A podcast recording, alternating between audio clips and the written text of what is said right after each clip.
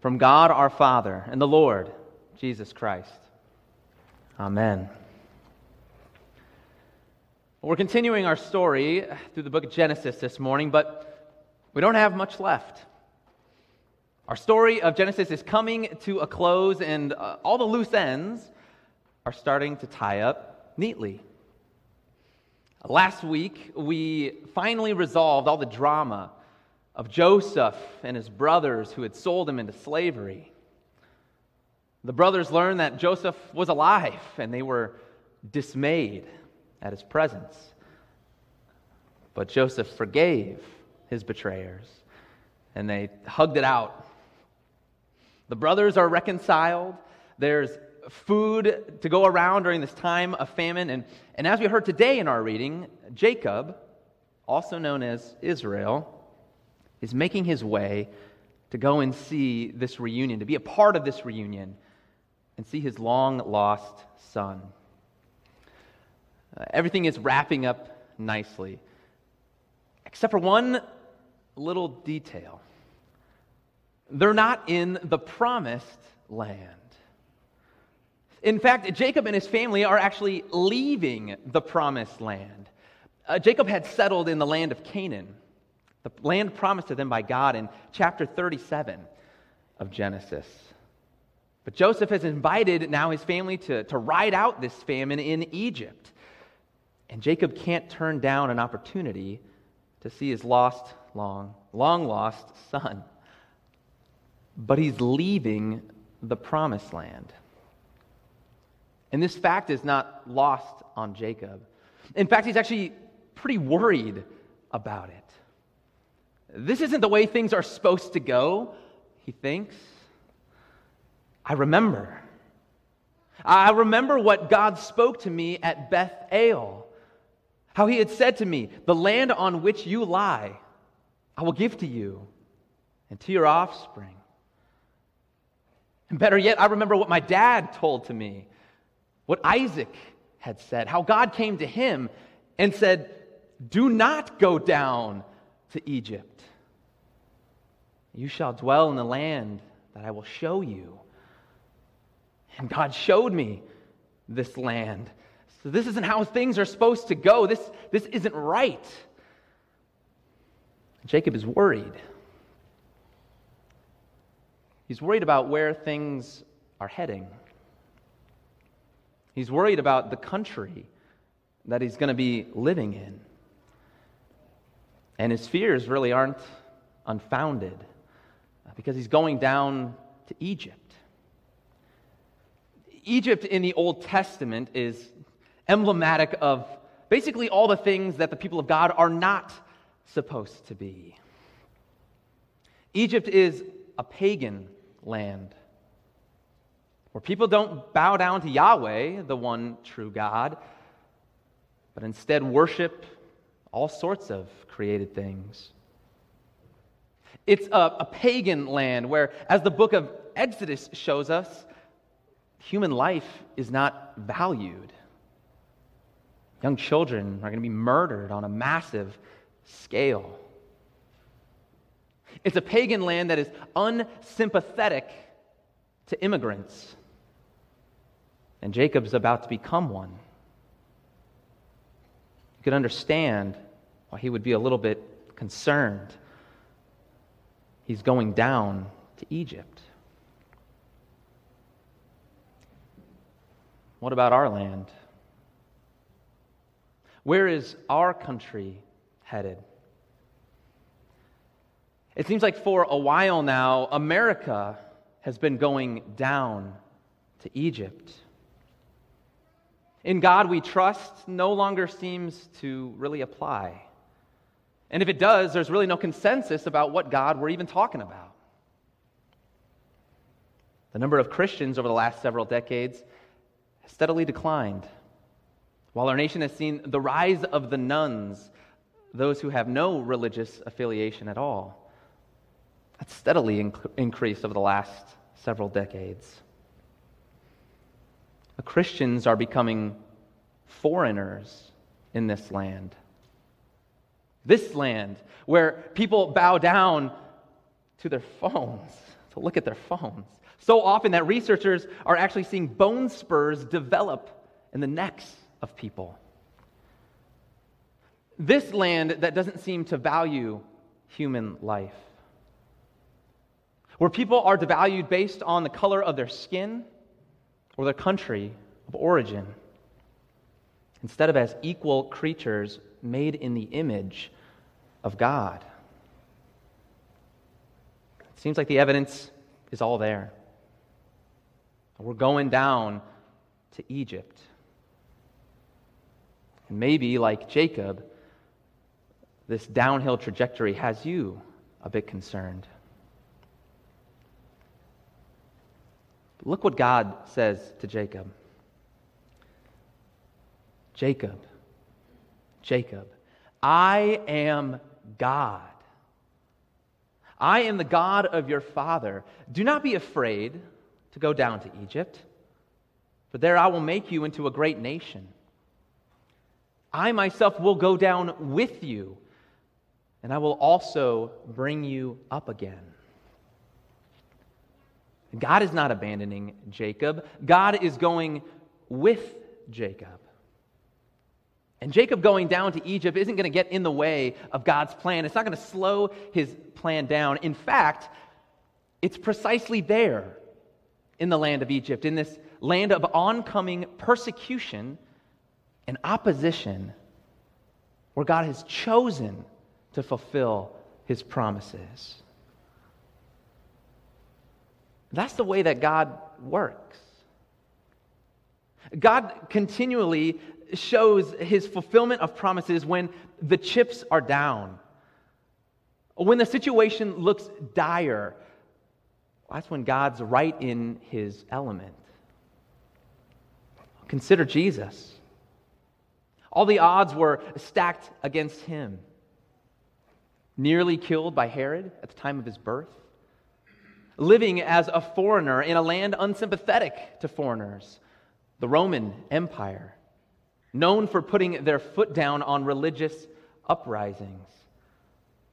And even his own people came after him, the Jews. They were constantly looking for ways to trap him. Jesus predicted it in our gospel reading. He said that he would suffer many things at the hands of the elders and the chief priests and be killed. And yet, it's that very death, that cross which brings salvation, God fulfilling his promises in the face of persecution when the chips are down. Consider the disciples. Jesus' followers. They pick up Jesus' ministry in that same Roman Empire under rulers like Diocletian and Nero, who burned and killed Christians, constantly persecuted Christians. And tradition holds that each one of the disciples, except for John, was martyred for their faith. And yet, as the saying goes, the blood of the martyrs watered the seed of the church. And the church grew and grew. The, the early church exploded in the face of this oppression and opposition when the odds were stacked against it. Because that's how God works. That's God's sweet spot. So when Jacob goes down to Egypt, he has nothing to fear. And God tells him so. And Jacob has come a long way now in the story of Genesis, long enough to trust God's word of promise to him. And so he goes down to Egypt. And he lives. And he dies. But before he dies, he speaks this word of faith to his son Joseph. He says, Do not bury me in Egypt, but let me lie with my fathers Carry me out of Egypt. Jacob, on his deathbed, his, his eyes failing him physically, and knowing that he will not see the fulfillment of God's promises with his own eyes, he knows that God will keep his promise. He knows that he's not a citizen of Egypt, but that he's a citizen of God's kingdom. And he believes that God will lead his people back to the promised land. And he entrusts his very bones to that promise. Dear friends, as followers of Jesus, we are becoming foreigners in this land. But we've always been foreigners. Like Jacob, our citizenship is in God's kingdom. And the coming of God's kingdom cannot be stopped. Jesus inaugurated it his death and his resurrection, and God will continue to redeem and restore all things. God's plan of restoration will not be wavered by a wavering nation. His faithfulness is not dependent upon the faithfulness of our nation. And even though things may be getting worse, even though things may be going downhill, or maybe it feels like the cards are stacked against God and his people, well, that only strengthens God's corner. God will continue to flex his muscles in the face of opposition. And God will continue to use his people in that plan of redemption. You know, I think God is using these times to, to shake us up and wake us up to rejoin him on his redemptive plan for this world. In our neighborhoods, in our workplaces, and in our schools. How do we begin to join Jesus on his mission? Be a foreigner. Look different. Act differently than this world. I think the Apostle Paul summed it up pretty well in our epistle. Let love be genuine. Abhor what is evil and hold fast to what is good. Rejoice in hope. Be patient in tribulation. Be constant in prayer.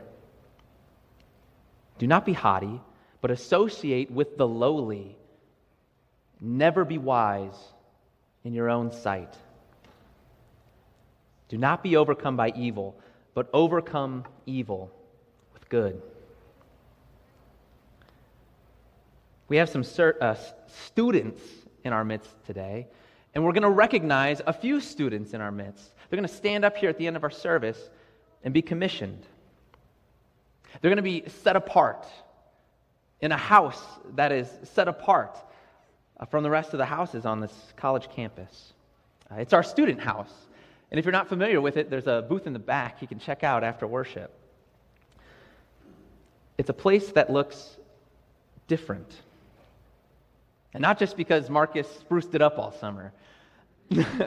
no, this, this place looks different because the students living in it have been made different by a God who latched himself onto them in their baptisms.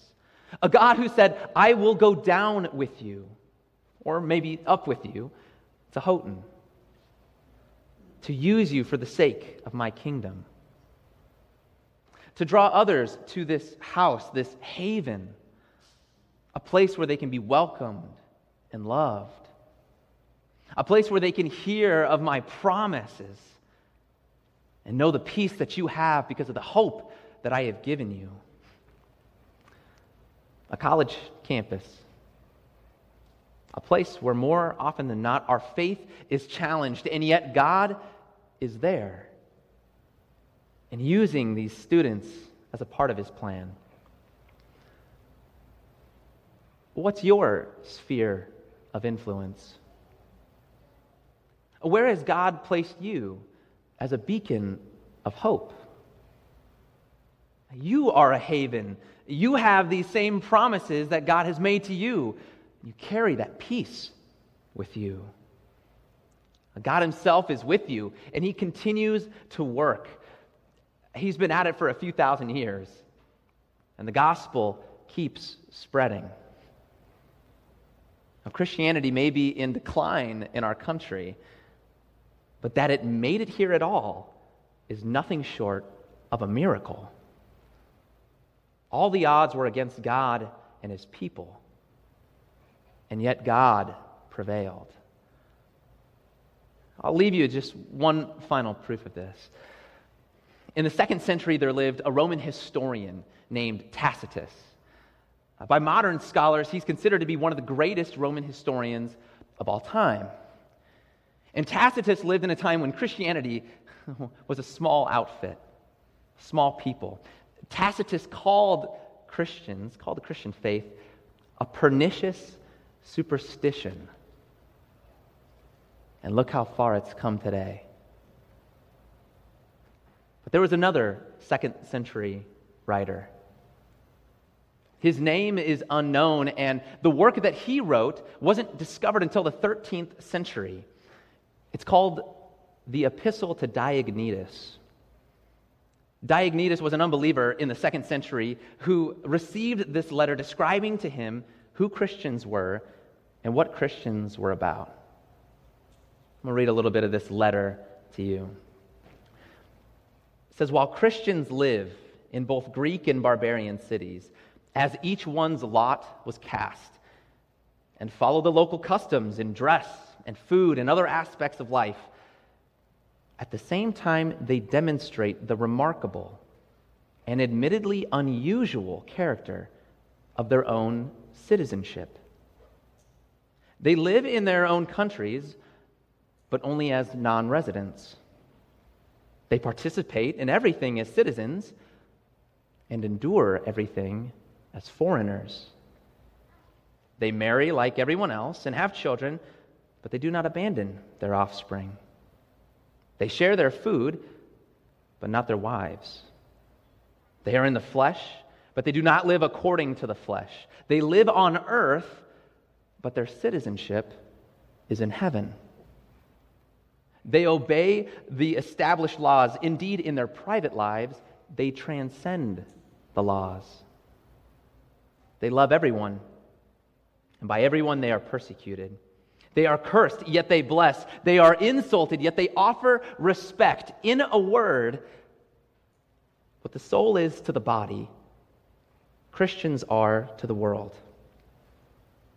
The soul is dispersed throughout all members of the body, and Christians throughout all the cities of the world.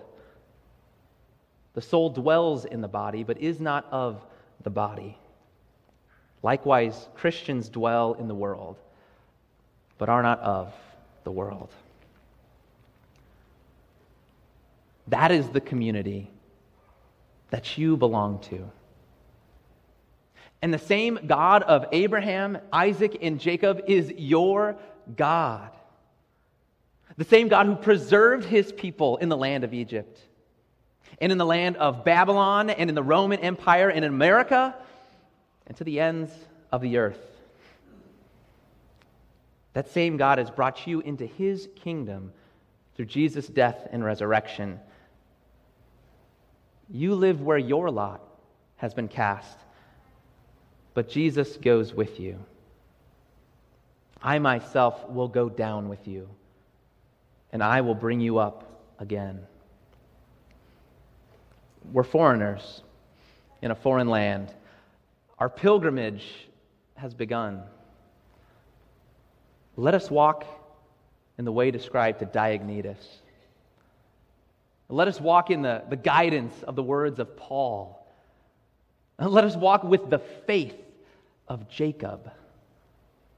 And let us always walk in the footsteps of Jesus. It's in his name that we pray. Amen.